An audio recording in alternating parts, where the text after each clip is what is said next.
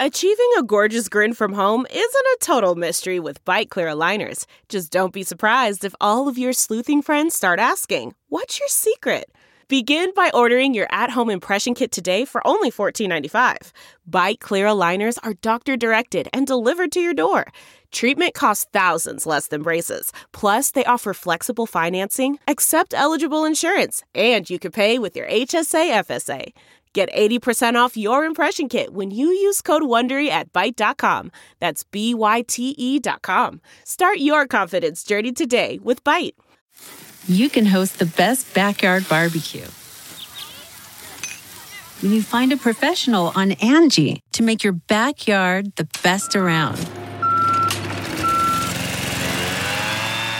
Connect with skilled professionals to get all your home projects done well. Inside to outside repairs to renovations. Get started on the Angie app or visit Angie.com today. You can do this when you Angie that.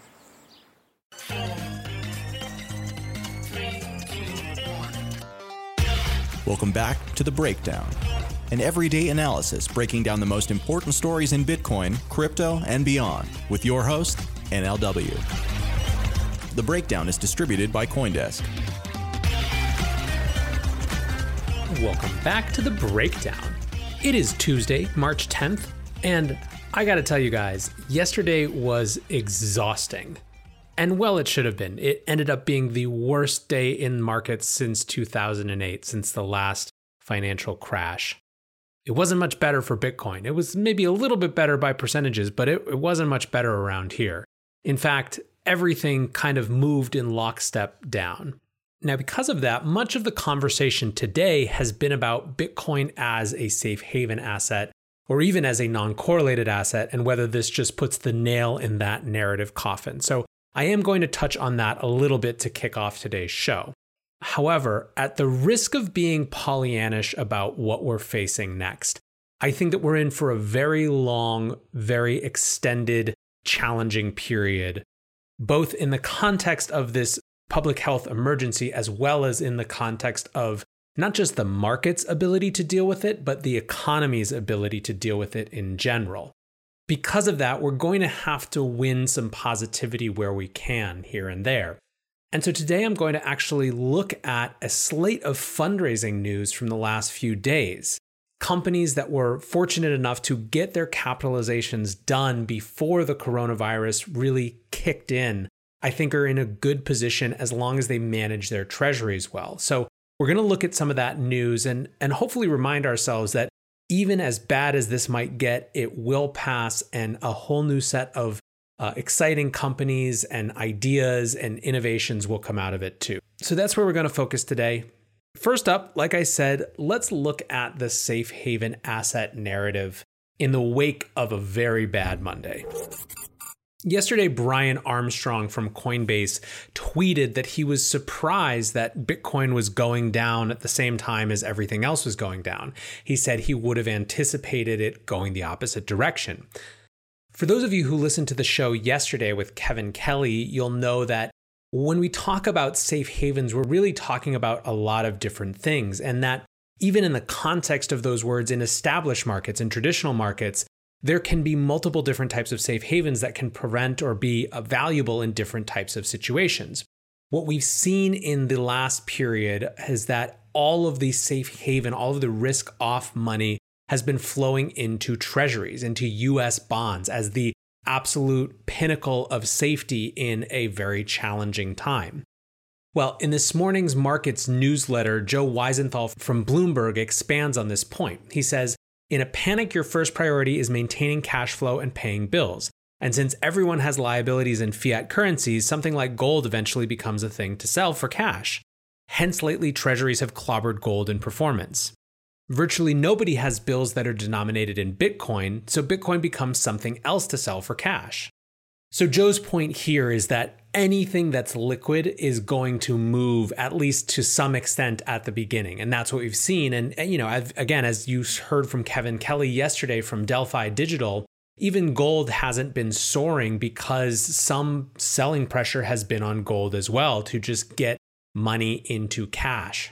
Joe makes another point, which is really interesting, however, which has to do with the correlation of the actual buyers, right? The buying base. He says, in recent years, the crypto industry has made a major push to become an asset class owned by institutions. When Bitcoin was owned just by weirdos, I say that with affection, on Mt. Gox, its price was probably totally disconnected from the rest of the world. But now it's owned by entities that have to write quarterly letters and sometimes get redemption requests. So its correlation with other assets will rise. Ultimately, Bitcoin can be an uncorrelated asset or it can be institutionally owned, but it can't be both. Now, whether you agree with that last statement or not, there's no doubt that it has moved in a much more correlated fashion over the last couple weeks. Coinmetrics actually focused their State of the Network newsletter on exactly this point, saying in the past week, crypto assets have been highly correlated with global equities, with a near identical reaction to the Fed surprise 50 basis point interest rate cut and a coordinated sell off on Sunday as futures markets opened. So, again, we're talking now about not just the diminishment of the safe haven narrative in the short term, but also the uncorrelated narrative. Now, Joe does bring up in his letter that he actually believes that safe haven isn't a particularly good term because it doesn't have context for what it's providing safety from. In Joe's estimation, Bitcoin is a safe haven, but against payments that could otherwise be censored. So he concludes his piece if you're worried about authoritarians deciding who can buy what online, then it can be seen as a haven against that risk. If you are in the business of buying and selling Samizdat literature in an oppressive regime, Bitcoin offers you a safe haven. The bottom line is that every haven has different states where their ideal properties kick in. In this environment, though, where people fear not having enough dollars, Bitcoin is just another thing that a distressed owner is forced to liquidate. Now, others are sort of repeating this similar line. Ari David Paul was on TD Ameritrade Network this morning talking about this exact question, and he likened Bitcoin a little bit to gold during the 2008 crisis, where between August and November of that year, it was off something like 30%, where institutions just needed to have that liquidity that was ruling their decision making above all else. Now, gold would go on to rebound a little bit, but it's an interesting analogy. From my perspective, I think it's a good reminder about why we should be a little bit less quick to let narrative shifts happen. We jump wildly sometimes between one narrative or another based on one new piece of evidence when really, what the way that we should be viewing all of this is that narratives are constantly competing to reveal themselves as true. And all of us are, of course, combatants in that battle. We're not unbiased observers. But at the same time, there's simply an evolutionary process in all of this.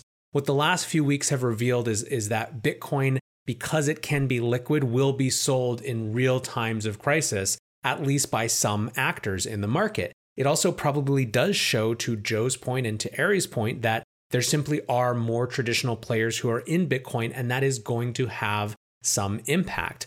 But the other thing is that we are just very barely into what the real economic fallout of this situation might be. The market is reacting on the basis of things they don't know. We don't know how bad this crisis is going to get, although epidemiologists and people who do math have a better idea than others, it seems we don't know what the real impact to economies is going to be, not just to markets that price assets, but to real lived economic experience, people's jobs, people's daily decisions. We're seeing Italy now, the full country of 60 million people is in quarantine, which is a, a, a thing that we wouldn't have believed possible two weeks ago. Nine days ago, Italy had half the cases of coronavirus that we have now by formal records. So there's just a huge amount that is truly and fully unknown in this situation. Point being, we don't know yet how Bitcoin is going to fare over the totality of this. All we know right now is how Bitcoin did in the worst day of the markets since 2008. And it did basically what everything else did. That's the new piece of evidence. That's the new piece of information.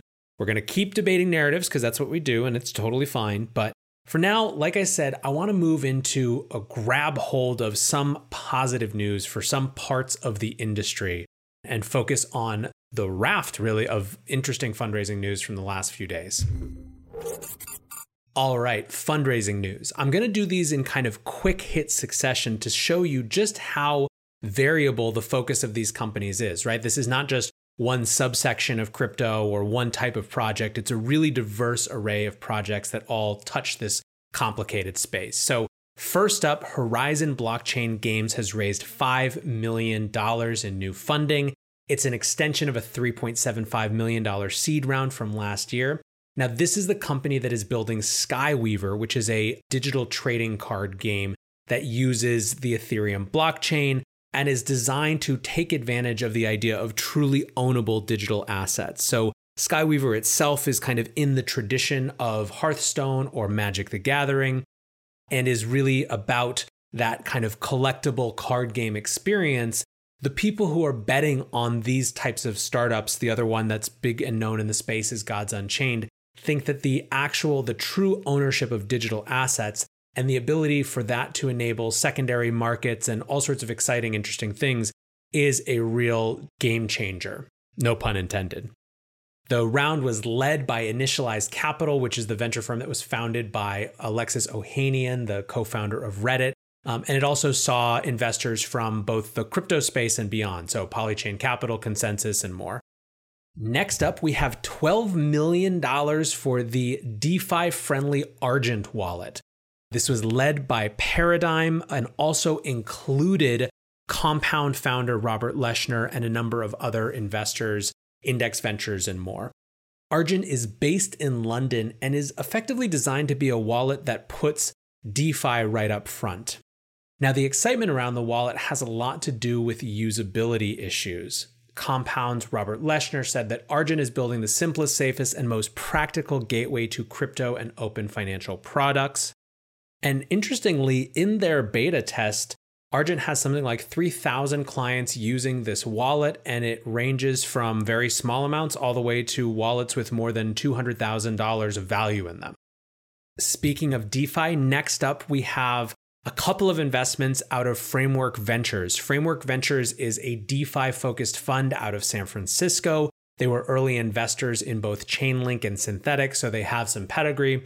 They've invested 400,000 into a decentralized futures exchange called FutureSwap and 500,000 into Common Labs who are building the proof of stake blockchain Edgeware. So again, these are smaller amounts perhaps, but show just that there's a ton of excitement around DeFi. Now, over in a very different part of the market, there is a company called First Digital Trust that spun out of the Hong Kong based Custodian Legacy Trust, which is traditional financial custodian. They've raised $3 million from Noggle Capital, who is a Telegram investor based out of Taiwan. This is meant to effectively be sort of a Silvergate bank, but for Asia. So, again, a custody startup, totally different domain in some ways than these other things that we've seen also raising money in a completely different part of the world. Now, last up, I just wanted to briefly mention Solana. Solana raised $20 million last year, and they seem to be out raising again, although whether it's just a small extension round or a, a larger strategic round, it's not exactly clear.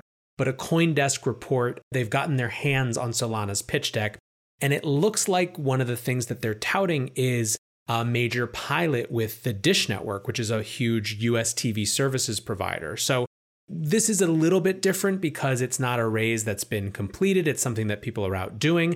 But it does show again that there is this excitement and energy around these new companies, given that they're out looking for something like a $125 million valuation with this raise. Now, let's talk bullish and bearish signals for just a second. It's undeniable that all these companies completing rounds, out looking for money, and getting success is a good thing for the industry. Now, fundraising news tends to be a little bit lagging in the sense that these deals were probably completed before most people were paying attention to coronavirus, which is obviously resetting our expectations from the economy in a big way. We've seen the very impactful note from Sequoia last week, basically saying that it was time to batten down the hatches. But still, the fact that these companies have this dry powder is something to be excited about. One last little note again on the context of grabbing these positive moments when we can. Let's not forget that last week, crypto effectively became legal again, became viable again in India. Kraken wrote a note this week saying that oh, over the course of this year, they'd be announcing a lot more about how they intend to get into that market, right? So even as we're seeing some of these challenges from a macroeconomic perspective, we're seeing the businesses that are in this space and continuing to build look for new opportunities, look for new communities to go work with, and that's worth something. Like I said, I think yesterday was exhausting, and I think unfortunately we're in for more yesterdays, although hopefully not quite as rough and all at once. But as we see what's coming, one thing I know for sure, I will be here to keep breaking it down for you. So, with that, until tomorrow, peace. Look around. You can find cars like these on AutoTrader. New cars, used cars, electric cars, maybe even flying cars. Okay, no flying cars, but as soon as they get invented, they'll be on AutoTrader. Just you wait. AutoTrader.